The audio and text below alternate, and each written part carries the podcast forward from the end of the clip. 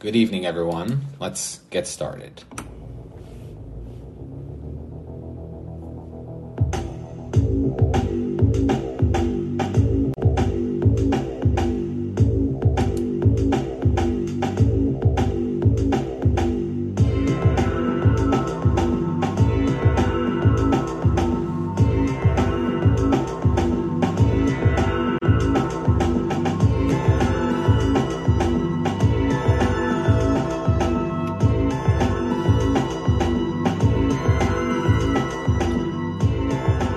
Good evening, everyone. Good evening, Jen.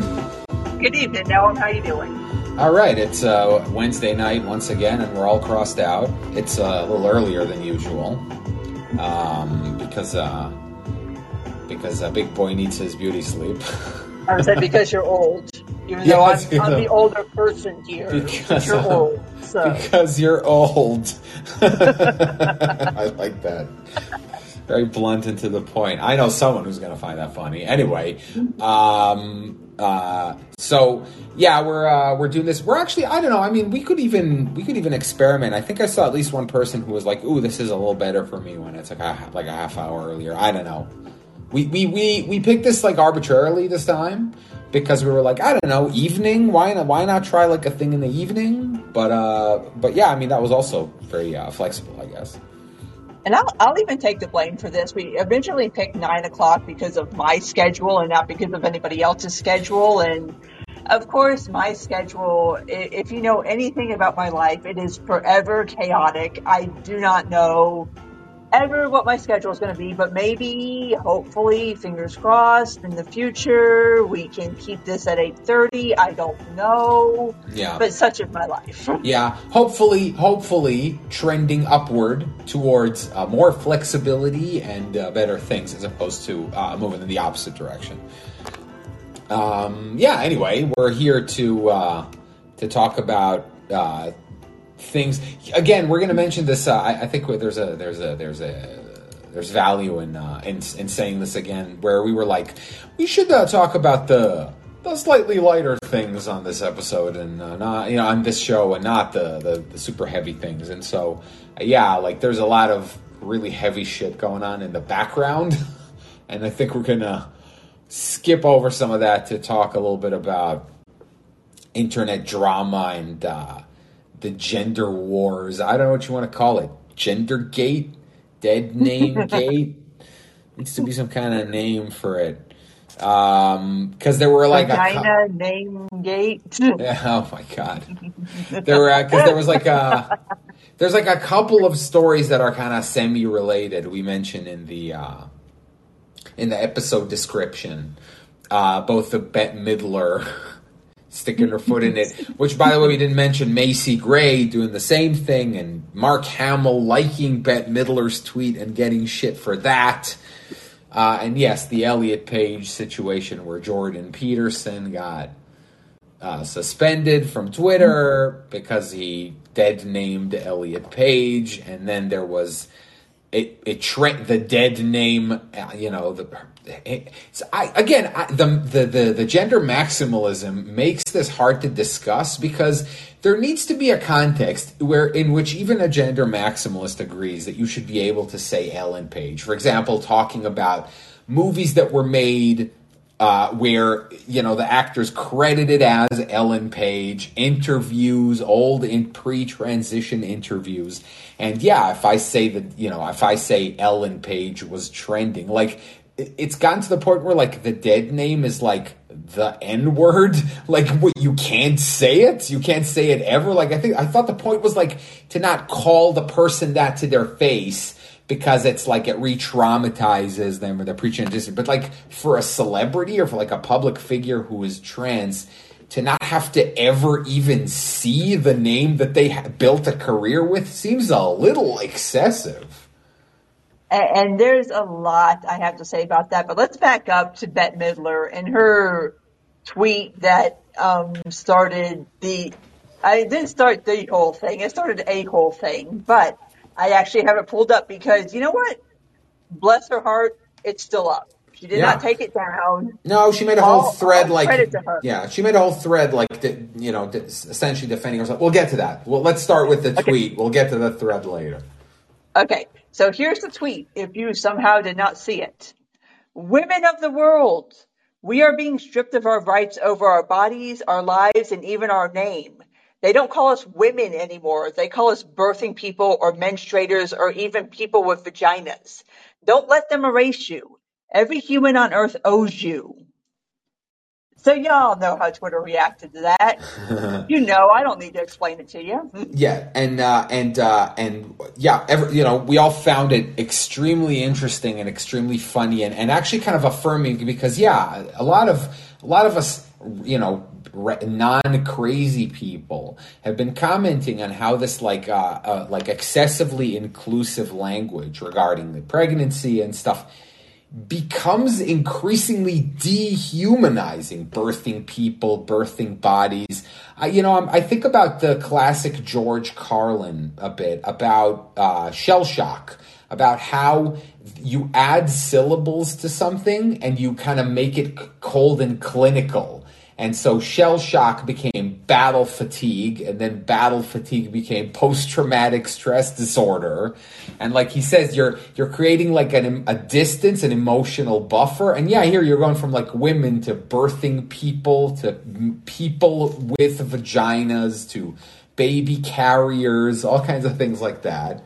Here it's affirmed by the fact that Bette Midler, who's clearly a little bit of an out-of-touch boomer, conflated that with, what she, with the socially conservative anti-trans movement. And I think it's related to a New York Times op-ed. She was responding to an op-ed in the New York Times that said women are under attack from both the far right and the far left.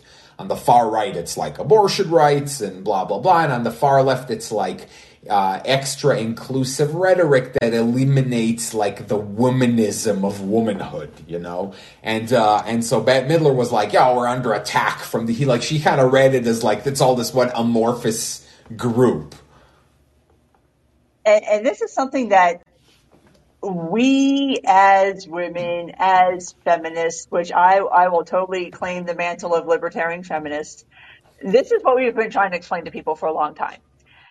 Second wave feminists, people like J.K. Rowling, people who I guess now like Bette Midler, or just women who are in at this point now their 60s, perhaps their 70s. You were there for the second wave of feminism. You understand what that battle was and how it was basically a struggle to be seen as women, as like people, like as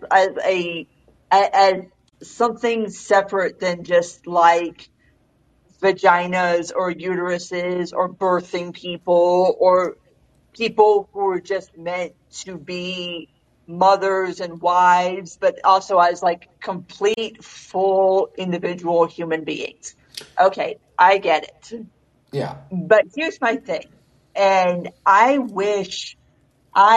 seriously wish that a trans person would write this essay, because when you want to reduce down in the name of inclusiveness, you want to take away the word woman and use things like people with uteruses or menstruators to include trans men. Like, that to me seems incredibly fucking cruel, because you're pointing out to a trans man that he is never going to be a cis man. And when you're reducing people down to body parts, I mean, again, it's reductive no matter who you're doing it to, whether you're doing it to a cis woman, whether you're doing it to a trans man, you're doing something that is not actually inclusive. It's something that's very exclusive. And especially for trans men, like, I would not want to be in a position where if somebody kept referring to me by like an organ or a bodily process that I feel does not belong to me or should not be part of who I am. And so it's like, it's this weird slap in the face when this whole conversation is just like, it's very weird to me. And I don't understand how it's supposed to be inclusive. Well, it's weird that in the name of sensitivity, they treat inclusivity like it's a math equation. Like it's like finding the lowest common denominator, right? They're like, what is the most abstract thing that we can reduce both women and people who don't identify as women who are pregnant? Like, let's find the most abstract term, uterus havers, whatever, or something like that. But it's like that's the opposite of being sensitive. Like, it technically, being the most inclusive is also the most lexically complicated. Because what are you supposed to say? Women and trans men and non-binary people and agender people, and what are you supposed to say? Like 17,000 groups. So like, we gotta like simplify this somehow. But then you're left with this weird term that is not respectful to any of the people in the group, just so that you can find a term that applies to all of them without any of them being outside of it. That feels very like cold math to me. And Celeste Ng did a whole thread on Twitter about how, and this is again like the stupidest dunk I've ever seen in my entire life. It's the idea that like, oh, well, if you would have a problem with saying like women and birthing people, then you're revealing your problem. But again, this reminds me of the dunk that people try to make on pro-life people, where they're like, oh, well, if you're pro-life, then you believe that a man should be paying child support from conception. And it's like, yes, that's literally what pro-life people believe. Like, you're not dunking on anybody. They've been very clear about this.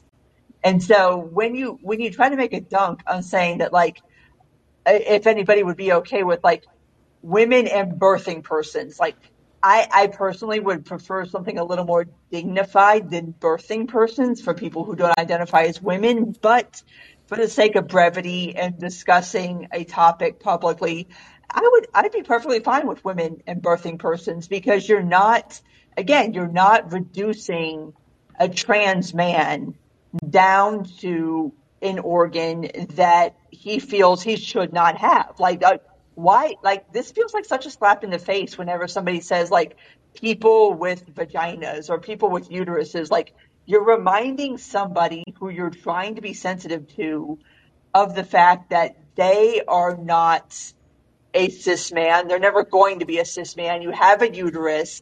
You have this, like, this is your situation. Like, it feels cruel to me to like throw that in a trans man's face, like constantly to be referred to somebody as like, oh, you're a birthing person, or you're a person with a uterus, or even like, I think menstruator would not even be correct, because I would assume that all trans men, or at least most of them, either take like the birth control pill or something else to avoid menstruation. So they're not even menstruators, because why would you go to like a body dysmorphic thing every month? Like, that doesn't even make any sense. I don't know. I always thought like women and others would have been fine, but the word other now is like, has baggage. And so whatever. But the thing that Celeste Ng said that I thought was like ridiculous, again, the trying to like justify it logically. She said, women are a subset of birthing people. And I was like, look, technically, it reminds me of that joke. I keep telling this joke about the elephant and the mouse who are walking in the desert. And then the mouse looks back and says, wow, look how much sand we're kicking up, right? It's like the same thing. It's like, it's a subset. Yeah, women are the subset of a larger group of which they're like 99.9% of, right? And I said, it's the same thing with Latinx. There is this perception that like, because you're being inclusive, the only people who won't like that are people who are opposed to inclusivity. But some people say, I'm happy with being inclusive, but don't erase the uniqueness of my identity in your creation of a more inclusive group. Bring somebody into it. Don't say, I'm bringing somebody in and now we're changing what the group means because of this new person we brought in. That's not inclusivity. That's like reorganization. That's like redubbing, or, you know, it's like a redistribution of gender.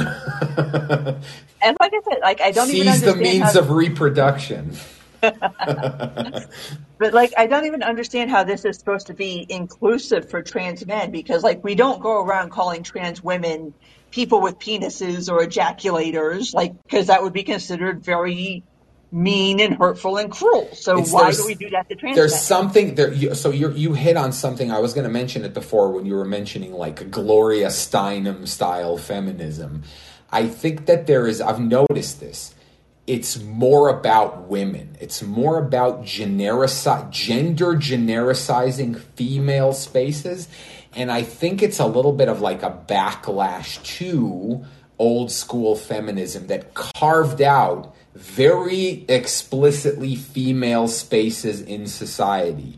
Because like take the anger at the fucking vagina. What a great example, where like the vagina, they had to like cancel performances of the vagina monologues because the word, you know, because that's like it's exclusionary to women who don't have vaginas, right? That seems to me like a really good microcosm of it's like the idea of like, oh, women created this thing and now I'm a trans woman, I can't be part of that. Like, fuck off.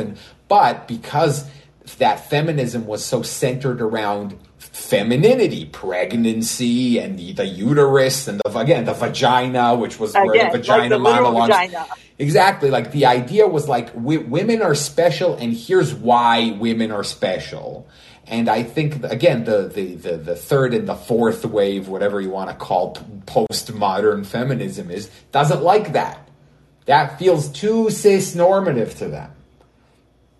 And so I feel that that's way more under attack than like men's stuff. And yeah, that's why you don't hear like ejaculators or whatever. And like cock havers. Yeah, like, oh, that's a trans woman, oh. That fucking cock and ball haver right over there. It's like, yes. You would never say that to a trans woman because that's hurtful. Like, everybody agrees that's like, you're bringing up something that is deeply hurtful to that person. And yes. I don't understand. We should call people I was going to say ovarian and testicular, but no, like someone would be like, no, my ovaries were removed. And like, yeah, someone would be exactly. Like, no, I had testicular cancer. That's not fair. So like, there is no. And like, you can play that game too. It's like, if you're wanting to reduce it down to like body parts, like, you could say birthing people, and a totally cis woman could be like, I can't have kids. So what are you trying to say?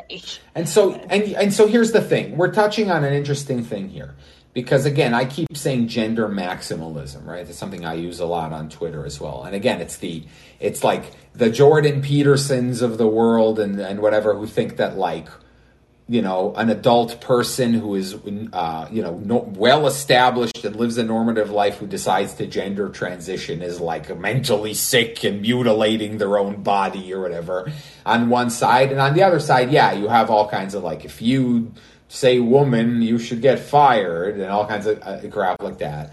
But in the middle, there is this middle ground where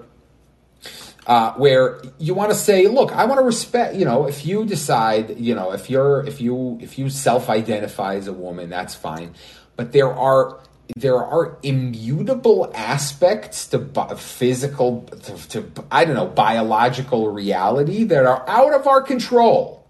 It's like, it's so funny that like, people say like, yeah, your sexual orientation is something that's out of your control. But then we act like, you know, like the body that you're born into is not something that's out of your control, like Leah Thomas, that kind of thing, where you say like, look, I would love for us to live in a society where you woke up one day and said, I'm a woman, and then you would magically transform into a woman, you know, for real. We talked about this on one previous episode about futurism and about the moral implications of a future in which that would be possible, for example, for you to say like, yeah, I'm going to you know, I'm going to make a clone of myself, except that, you know, the little gene is going to, the chromosome is going to be switched to like a thing. And then I'll have a version of me that's a woman. I'll transfer my brain into there. I'm a woman now, right? And so, yeah, I'm in a place where I want to say, I want to respect your, the way, you know, your self-identification or whatever you want to call it, in as much as I can. But there are some ways in which, like, you run into kind of like a wall, and yeah, sport is one of them. And you got to say, like, look, it's out of our hands. Yes, technically it isn't, because technically we just say, yeah, sure, race against whatever. But yeah, like there has to be this. I hate when they try, when, you know, in the war, in this sort of effort of never give an inch, they also say, like, biology is also a social construct, and there's gay animals and all kinds of stuff like that, right? And, oh, chimera syndrome. And, you know, they want to cite, you know, tiny conditions and very rare instances to be like, see, biological dimorphism is bullshit. And, like, I hate that. And I fully agree that, like, sexuality is on a spectrum. And I'll even say gender is on a spectrum. And for me, like, I feel bad for trans women because I'm like, that's gotta suck. Like, I can understand and sympathize that you look at your body in the mirror and it's not, it does not match what you feel. Like, that's got to suck in ways that I can never begin to comprehend. I get it. I also understand that, especially in certain situations, like, I know we've mentioned Wee Spa before, but then there was also another situation that came up recently where a woman was going into a group therapy session for survivors of sexual assault. And so she went into the room and there was a trans woman there, but she was presenting as a man. And so obviously she found that very traumatizing and very disturbing because, again, if you're a cis female victim of sexual assault and you're going into a group therapy session, you do not want to see somebody who is presenting as a man in that room. Right. And there was anger, right? There was anger at the woman because she knew that there would be somebody who was trans there. But you're right. But what they said, it was a trans woman and she was male presenting, and that, you know, that defied the point. Again, if the thing that you're opposed to is that your teenage girl in the locker room sees a penis in her face, then how the person who is attached to that penis, like, self-identifies becomes irrelevant, because that's the thing that you're opposed to, is that biology in their face. That's what I mean. And, like, and yeah, sure, I guess you could look at that as old-fashioned, and you could say 50 years from now people will laugh at the attitudes of now, but it's not ununderstandable. That's a double negative. It is understandable. And I was raised with the concept that I don't need to see any dicks that I do not consent to seeing. That's it. Like, you do not have to be subjected to anybody showing you your penis. Like, if you did not consent to seeing said penis.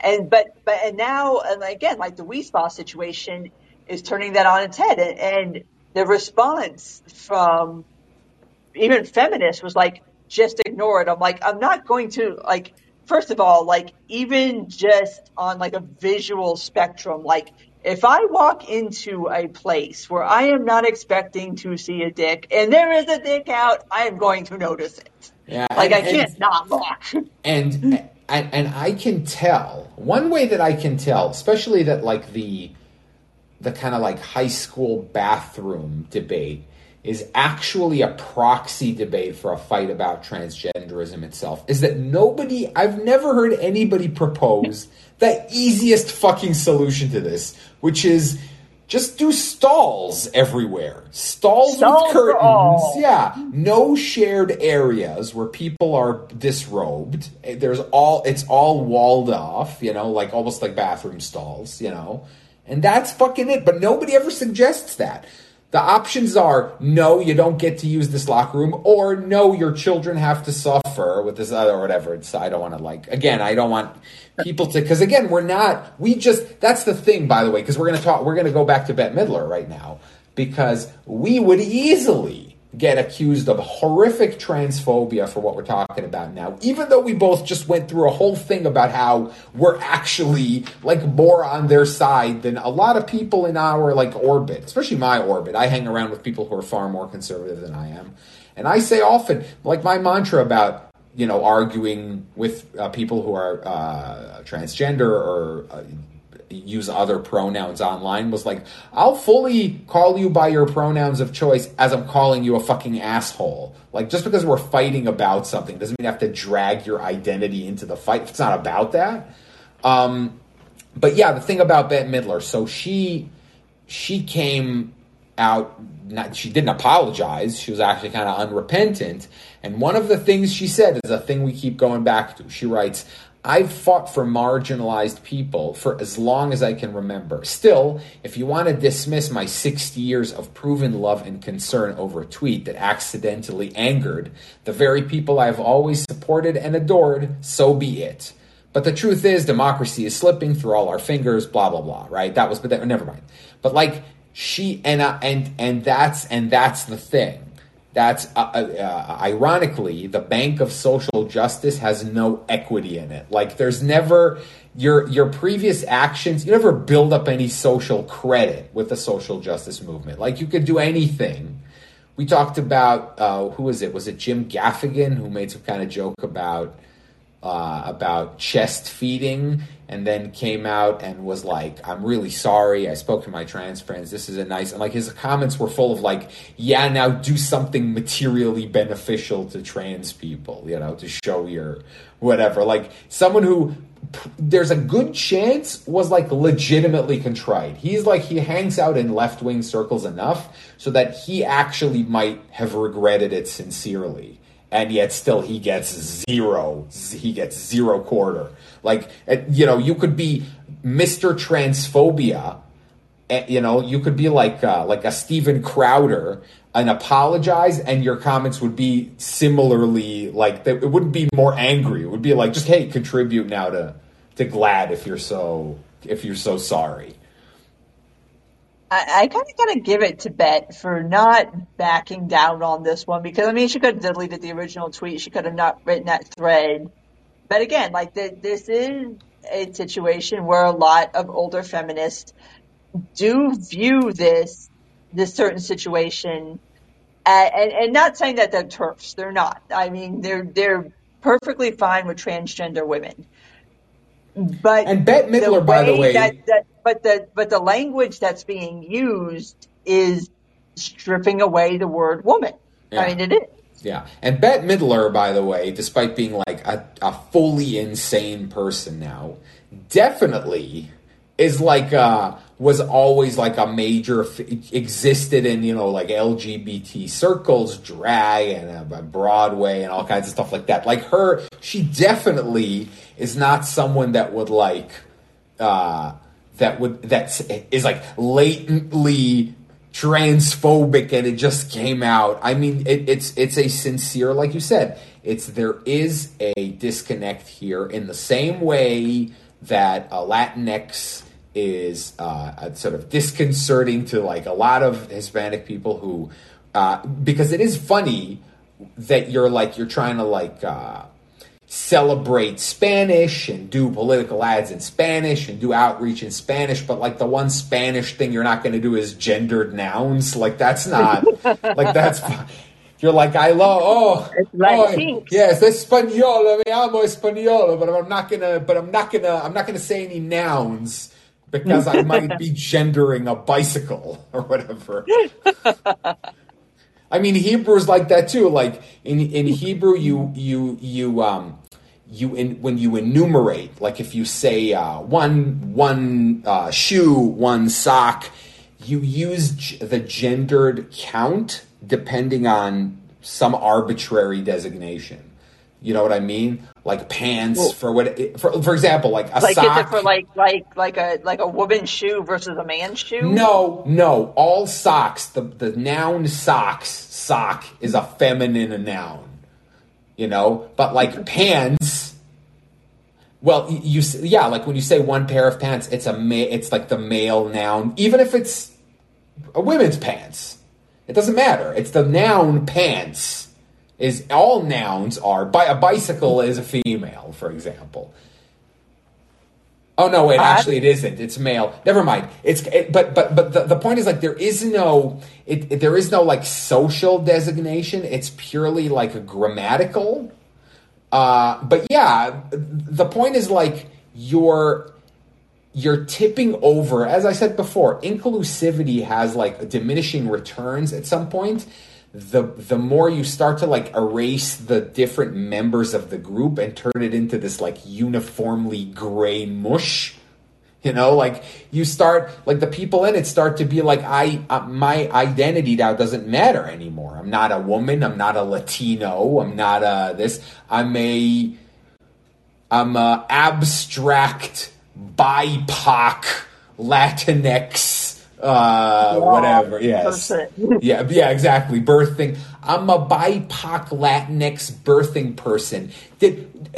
Was that a woman? You understand? Like, it's a designation where like it erases like so many elements of what most people, because cis people, you know, like straight people exist and also value their own gender and value like, you know, being called by the, you know, men like being men and like being referred to as men, and women like being women and referred to as women, and like taking that away from them is, you know, can be inclusive in certain situations.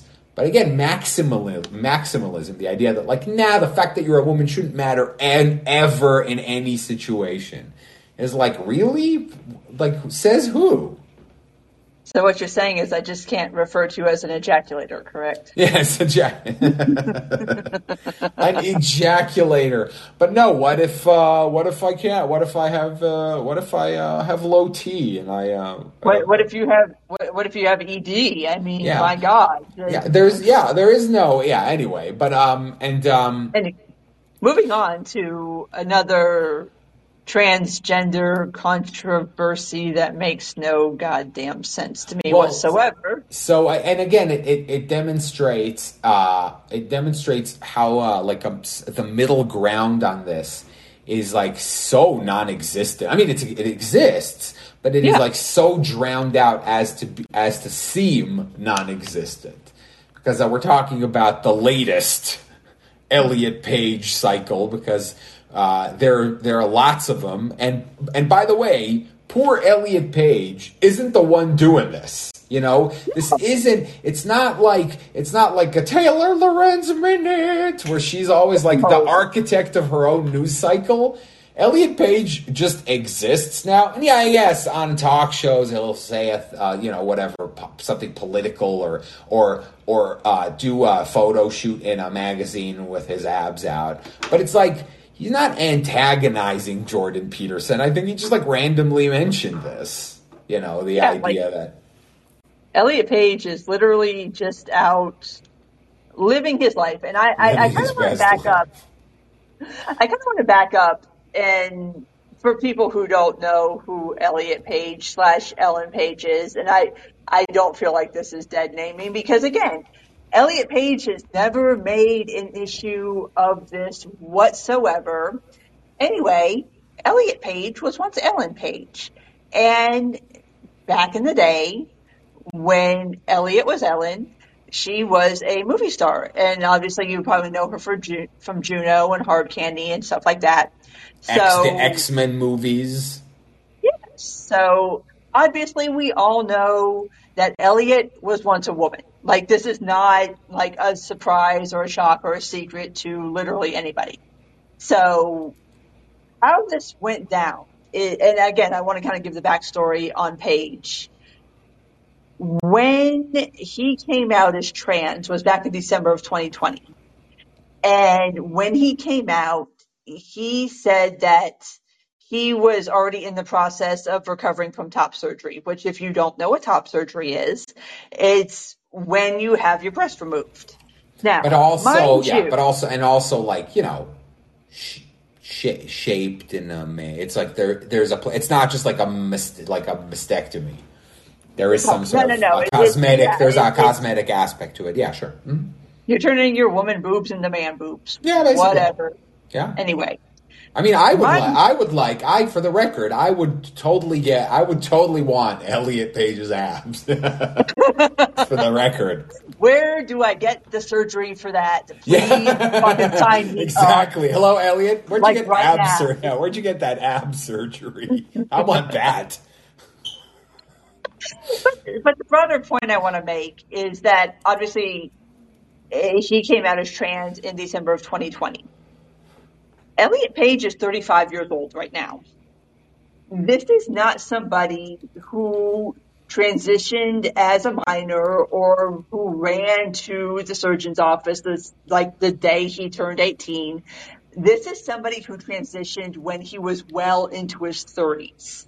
So this is not something that was like spur of the moment. He said that. And also, by all accounts, well-adjusted.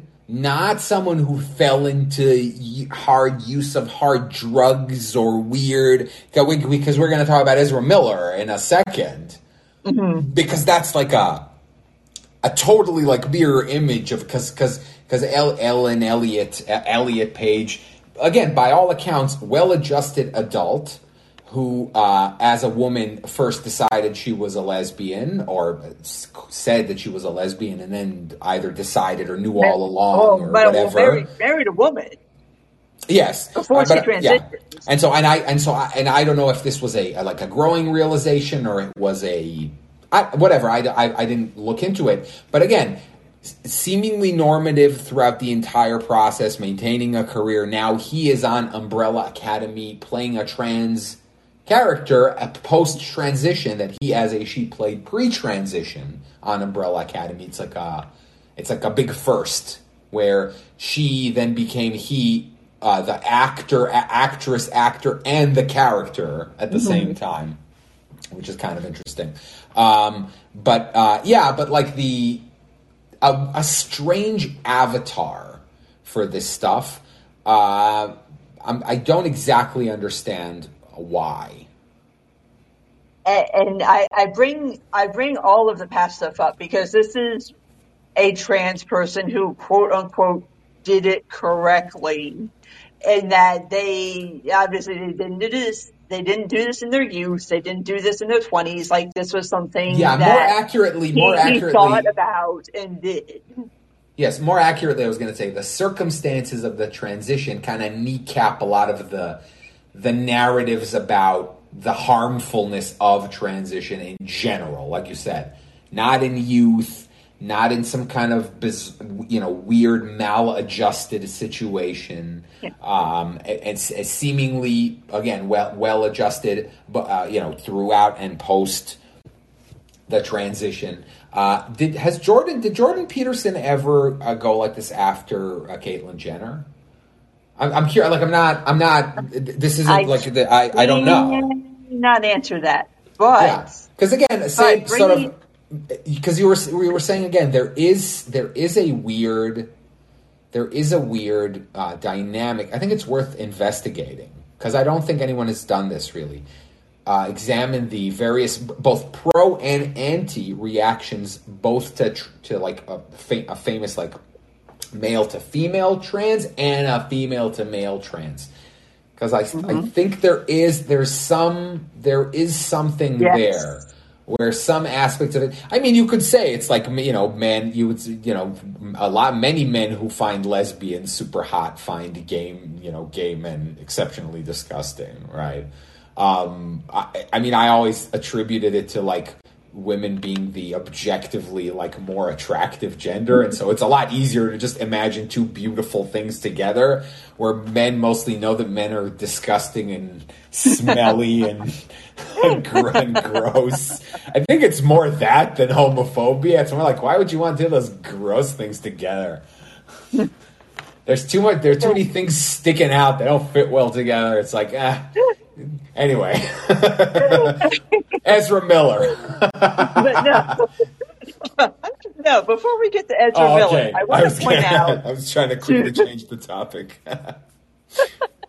No, because we're not done with this topic yet. Yes. Because I want to highlight exactly what it is that Jordan Peterson said on Twitter that apparently got him banned from Twitter. Yeah. Was it banned or suspended? Suspend a band. Yeah, I think it's one of those like you gotta delete.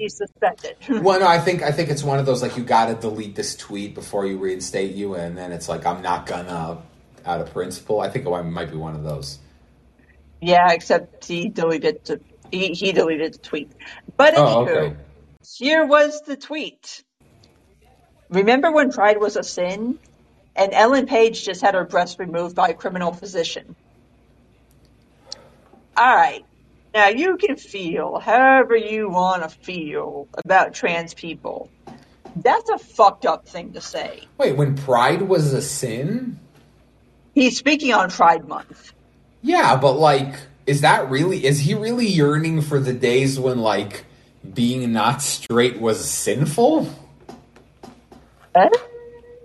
Given the second part of that where, and this is what actually got him kicked off of Twitter was, part of Twitter's TOS, and this has been this way for years, is that dead naming is a violation of TOS. So by specifically using the name Ellen Page, you're dead naming, and so therefore you give Twitter an excuse to kick you off. Okay. Yes. Again, content moderation like that. Oh, yeah. Keep going. Sorry. Okay. But this tweet, like, okay, that tweet is shitty enough. Especially considering that the whole reason that I like did the whole preamble to this is to let you know that literally that is inaccurate. He did not just have his breast removed. He had it done a couple of years ago.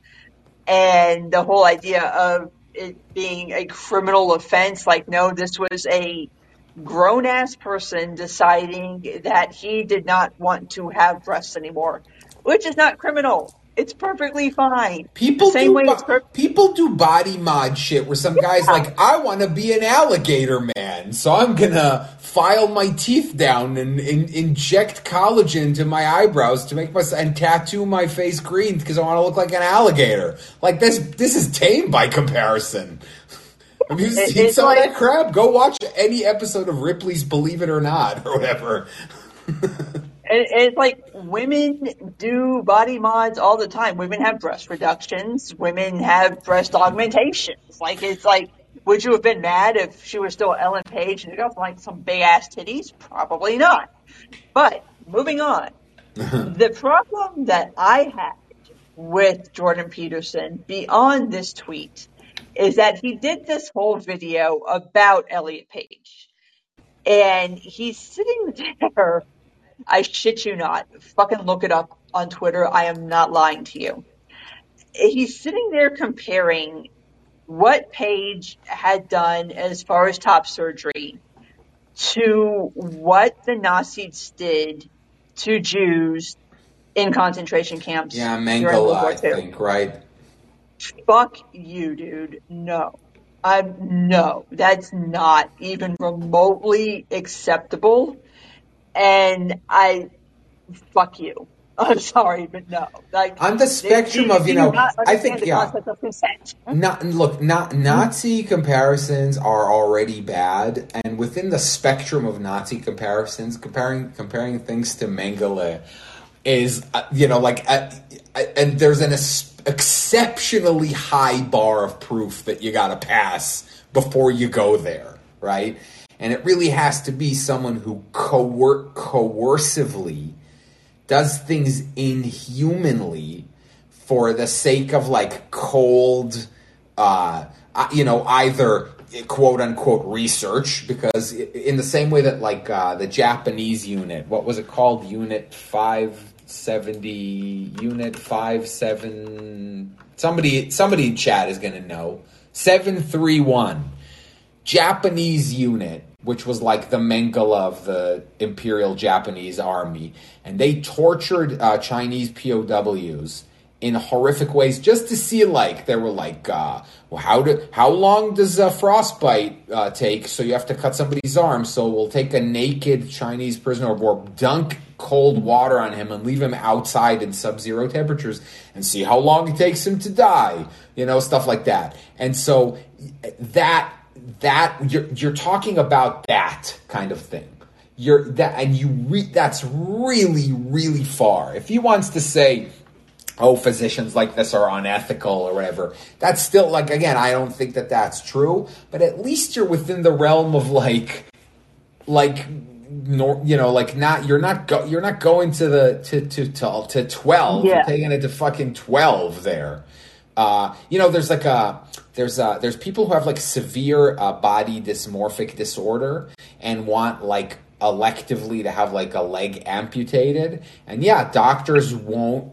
Many doctors will say no, and there are rare doctors that do this, and so many of these people like seek them out, and those doctors get shit on by some of their colleagues who say you're unethical. It's a thing that exists. It's a debate that exists elsewhere in medicine, and I think it's fine. You know, I think it's well within the realm of debate to say like I don't think it's ethical to transition someone's gender medically. I don't agree, but you could say that. But yeah, like he takes it to crazy town.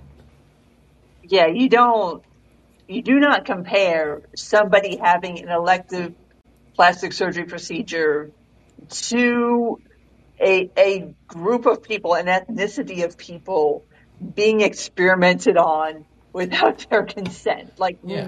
No. Who was he thirsting over? Because there was like a thing where he got upset that some plus size model was in the we talked about era. But then there was another one where he was like, oh, here is someone who's beautiful or something like that, and then people like dunked on him, but I don't remember who it was that he was talking about, and I was just wondering because I couldn't recall off the top of my head whether or not she had like breast implants, because like you know, like same thing just going the other way, or like the tennis player Simona Halep famously had a breast reduction surgery because her breasts were too big to play tennis professionally. I think she's like not Russian, but like something in the Eastern European region there. But yeah, like is that not okay? Because she like she didn't take them away entirely, only like half of them or something like that. What about women who have? Well, no, he would probably excuse us for the exact reason I was saying, but like preventative double mastectomies. Like I know that's a thing. Like women who are in high risk don't test for cancer at all, or like I don't want to deal with this shit ever, and I for whatever reason am willing to. There's actually I think that women have like double mastectomies and then put in, you know, fake breasts that are like reasonably sized, and then like just don't worry about having to be afraid of cancer like that. How is that different? It's just because it's a proxy war against transgenderism in general. And I think that even if you're very opposed to like anything related to children and drag queen story time and any kind of trans messaging in children and stuff, like I think you really shouldn't be too concerned about adults doing things, you know, that under the care of medical professionals, all fully consenting and all kinds of stuff like that. I don't know that you should be as concerned as Jordan Peterson and et al. Seem to be.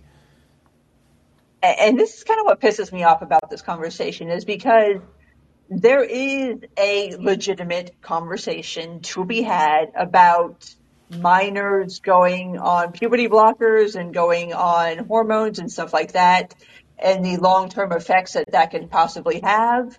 But when you have people like Jordan Peterson, who, again, this all started with, oh, it's the kids. And now you're fucking attacking somebody who transitioned in their 30s. Fantastic. Thanks, asshole. Now everybody gets painted with the same brush that you're going to get painted with, which is that you have a problem with trans people.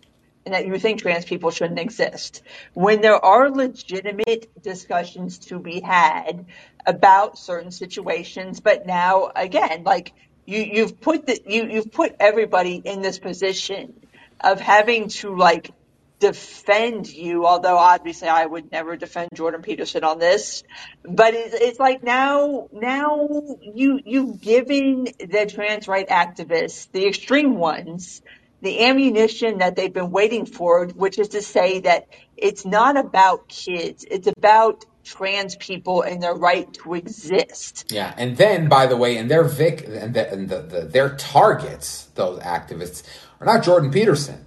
Trans activists don't go after Jordan Peterson. They go after like Jesse Singal and people who are like again nominally on their side, except that they're like, you know, they examine the margins and the gray, the fuzzy edges of these things. Research on puberty blockers and detransitioning, which don't even say that fucking word around some people.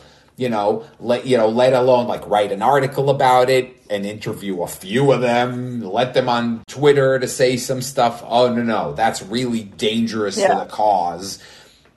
Then it's like this feedback loop, right? Because Jordan Peterson becomes, someone who likes Jordan Peterson or whatever will become more extreme when he sees that anybody who dips their toes into the debate, even reasonably so, is labeled a Jordan Peterson. That's, it just feeds back into itself. That's why I said that the middle ground, which is actually really big, kind of like in the abortion debate, is getting forcefully drowned out, because I can't, if I say literally, my position, I get hammered by both sides for my position, which is I respect people's, desire and ability to change their gender or identify as another gender, but there are societal limits to that. I separate. There's also the idea of personal inclusivity and systemic inclusivity, right? I have, in my own life, if I meet somebody who identifies as a woman, who cares, right? But you're talking about setting policy for all schools. That's a little different, right? It doesn't mean, if I have some kind of compunction about national policy for young children, that means that I hate trans people. I say often, it drives nihilism. I often just don't feel like participating in this debate at all because of how crippling, extremism just descends on you no matter what you try to say reasonably. And I mean, we've touched on this conversation before, and I'm sure we will again in the future. But since we are running up on a time frame, and one of us is old. What do you want to discuss now? Do we want to discuss Debra Messing yelling at Joe Biden, or Joe Biden tweeting the thing out? No, I don't think we should talk about Joe Biden tweeting the thing out. I think of the Debra Messing thing. I think just in general, we can say that something has happened. Some kind of dam has broke. I think it's related to Roe v. Wade, where the press is kind of turning on Biden now. Because this Debra Messing anecdote with Debra Messing on a call with Democrats basically said, I helped get you elected. I got Biden elected, and what has that gotten for me? Nothing, all kinds of celebrity stuff. But yeah, it was on one of several articles that came out over the last few days about what a disaster the Biden White House has been, which now comes right as Kate Bedingfield, one of Biden's closest and longest advisors, is leaving the White House to spend more time with her husband and children. That was literally what they said. And I said on Twitter, if you still use that now, you're sending a clear message that it's not that. It's the Republicans' pounce of resignation letters. It's usually when a man says, I'm leaving to spend more time with my wife and children, it usually means he had an affair or, or was who was Me Too'd in some other way. But I think it's a big mess. I think, they keep blaming, his comms team is, under constant fire for having to defend, shit policy and Biden making statements off the cuff. You know, they had to invent this whole narrative about how, the president speaks from the heart. He's not speaking policy. When, that flew during the Trump era when people said, take him seriously, but not literally. That was that turned into a joke. But now people were he's just regular Joe speaking his he's speaking what he's feeling. But it's all Amtrak Joe. Yeah. But Psaki, why do you think Psaki left? They're not. There, say what you want about Trump at least was able to find people who lacked who were totally fine just doing this for years. Although it did wear out on Huckabee Sanders, so that she left. Kayleigh McEnany lasted for a while. I think she enjoyed the. She was like a Twitter. She was like a Twitter fighter, but in real life, that was kind of what she did. But yeah, I think it wore Psaki down to a nub, and they put Carrie Jean-Pierre, is that her name, out there, and she's wholly unprepared for this. Ron Klain is just utter disaster. Anyway, I was just saying, I think because they had so much time to prepare a response to Roe because of the leak and just didn't do anything. And Democrats were okay, what are you doing? They're we're working on it. We're still working on it. And the press and everyone is what the fuck's going on? I think they're really mad at him. His comms suck. There's no way around that. His comms suck. But I will somewhat stick up for the Biden White House in some way here. In the fact that people like Debra Messing and people who attacked the Biden White House on Twitter seem to be of this opinion that, we did the thing, we did the vote, and now it is supposed to be the unicorns and the rainbows and everything is supposed to be great. That's not how this shit works. That's not how politics works. That's not how affecting change works. And I can kind of have a tiny bit of sympathy for the Biden White House in having to deal with people who thought that we put you in the White House and now why isn't everything all great? Because it's not. The problem, you're right. You're very right, by the way. And there's people also who build careers like AOC, people like that, build entire careers on setting unattainable goals and then complaining that the system is rotten because you can't attain those unattainable goals. Yeah. But they're not even getting the fundamentals right. That's what these articles are revealing. They don't send out thank you notes. They don't do things that there's something in the White House called the Congressional Liaison Office. Okay. It's basically an office that exists in the White House specifically to liaise between members of the president's party and the president. And top Democrats are those fuckers aren't returning my calls. I'm supposed to have a meeting with Biden. I can't get a call from the liaison office. Right. And so if they were workaday competent, very on the small things or whatever, but they're not there. That's the thing. He doesn't have anything that he can even forcefully say to Debra Messing, hey, shut up, look, this is what I did. Because the things he did didn't go the way he wanted them to. The infrastructure bill was a thing that it was he tried to accede to the progressives by tying it up with Build Back Better, and then that failed, and he 75 times said Joe Manchin was this close to saying yes, and it came out later that he was never even close at all. They even it was even worse than we thought. It came out later in how much they were never going to pass that. And then it caused inflation, the baby formula thing. Nobody resigned. Nobody was fired for any of these things. There's nothing that he can say look, I'm doing it's inglorious, but at least I'm doing these 15 things. Even Ukraine is a mess with him. Because he commits and then he pulls a little back. And he commits more and he pulls a little back. And he isn't even like, even the war, because all you got to do is go look at what like Adam Kinzinger says he wants. They want more. That means Biden's not doing enough for them, but he's doing too much for a lot of other people. And so he hasn't even picked like a tack. And it's like, but like, okay, so here's what, and I can go on like a whole nother like hour long rant on this. This is what happens next week. We can do. This is what happens. This is not going away. But we're going to have a lot to talk about the Biden White House disaster going forward. But yeah, keep going. Yeah, but this is what happens when you vote on somebody who is running on a platform of being against XYZ. Like, okay, what are you for? Like, what are your policy positions? What is it that you're planning on to accomplish? And like Biden did actually articulate some of that, especially as far as like, I mean, obviously not Ukraine and obviously not Roe, which, I mean, Ukraine was not a thing. Roe he should have ran on. But even like as far as like marijuana legalization, like he specifically ran on the idea of legalizing marijuana on the federal level. Obviously that's not fucking happening.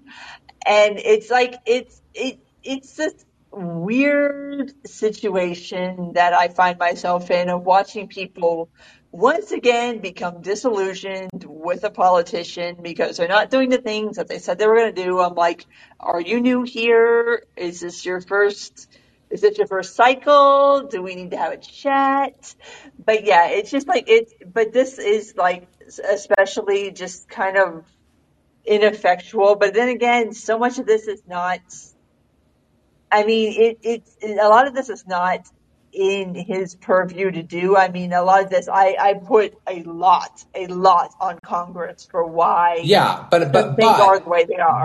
But at least, you know, Obama at least, because I think a more agile administration would have come out with like 15th. They would have thrown like spaghetti against the wall after Roe. And they would have said all of the things that like Warren said and this said, they would have said, this is terrible. So what we're going to do is this. We're looking into establishing abortion clinics on federal land, including national parks, federal institutions and states. We're looking into federal bans on sanctions against traveling out of state. We're looking into to set aside federal funds to subsidize travel and abortion services for women. Just say 20 things like that. You don't know if you're going to pass any of them, but you're saying, here's all of the things we're going to look into doing now. Project competence, project proactiveness. And that's a thing, by the way, that Obama did a lot and Trump kind of did too. Like promise big and then like a lot of the promises like don't amount to anything.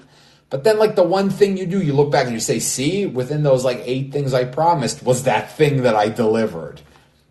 But like they're kind of frozen in fear. I'm like, where is this weird, like they're so, you know, like they're such in control of, they meet with TikTok influencers or whatever, but like they're reacting like fucking, again, like old boomers or even older than boomers. Especially when it comes to abortion, they are scared to fucking death to take a stance on this. And Democrats have been for decades. This is nothing new. I mean, they could have codified Roe at any point. They could have codified it at any point this last week. They did not. Or try, at least. Yeah. Yeah, there's a reason why that hasn't happened. And I wish people would start to understand exactly why that's not happening. I mean, you voted for Democrats on the basis like, oh, they're going to save us. They're going to keep Roe. I'm like, no.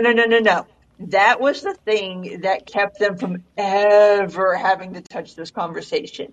And now that they have to, you see what happens. You see how fucking scared they are to touch it. Yeah. And by the way, if this really was a matter of like, oh, it's a mansion, it's whoever's holding it back. And that was truly the intention. Nancy Pelosi and Chuck Schumer could have gotten together and said, you know what? We're going to bring this up to a vote anyway. And then see, name and shame anybody from our party in both houses who's not willing to on the record sign this, and then say, look, it's those people's fault. See, we tried to do the thing, and here's the members of our own party who kneecapped our effort. But they're not, Chuck Schumer's never going to fucking do that. Chuck Schumer, like, won't, you know, get out of bed for something that he doesn't know for a fact is going to pass ever. Yeah, it's like... They won't even do it to name and shame fucking Republicans. Come on now, people. It's weird. Yeah. Okay. Anyway, I think we're gonna have to, because we're getting into entirely different topics that we might cover, you know, like either on this upcoming pod or next week, whatever. Yeah. Anyway, thank you for tuning in to this episode of All Crossed Out. Surprises on the horizon. That's all I'm going to say. And until then, I think Jen can give us our plugs. Okay, so obviously, Colin, you know where to find us because you're here. Obviously, All Crossed Out. Maybe 8:30 in the future. We don't know yet. We'll figure it out. Anywho, so our main pod, Ambitious Crossover Attempt, on Mondays. You can find it on Apple, Google, Spotify / Audible, Amazon, everywhere, like all your podcast catchers. You can find it. And on Twitter, you can find us at AMBXover. On Twitter, you can find me at that Jen Monroe, and on Substack at jenmonroe.substack.com. I am Neon Taster on Twitter, and also youtube.com/c/Neon Taster and twitch.tv/Neon Taster. I finished playing Haiku the Robot. Part one of that is up on YouTube already. And now I'm playing Tunic, a really cool game. Jen saw, I think, some of the first stream. A very cool, fun kind of puzzle game. Lots of cool vibes. Super cute. Yeah. And that is about it. So have a good night, and we will talk to you next time. Thanks, Jen. Thanks, Noam. Good night, y'all.